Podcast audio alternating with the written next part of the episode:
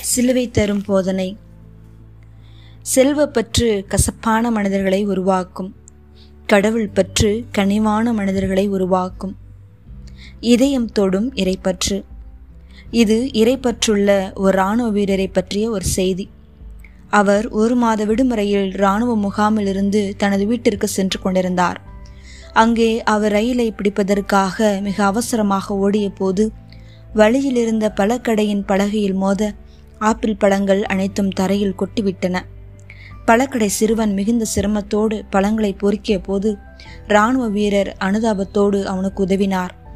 பழங்களை பொறுக்கி ஒவ்வொன்றாக துடைத்தும் கொடுத்தார். மீண்டும் பழங்கள் பலகையில் அடுக்கப்பட்டன.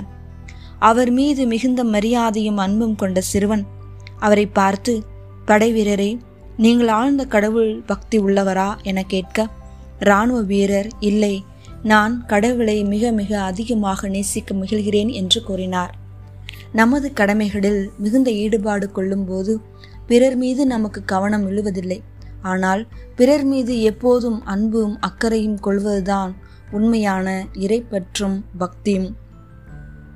பிறர் மீது அன்பு கொள்ளாத மானுட கரிசனத்தை மறந்த கடவுள் பக்தி போலித்தனமானது பொருளற்றது.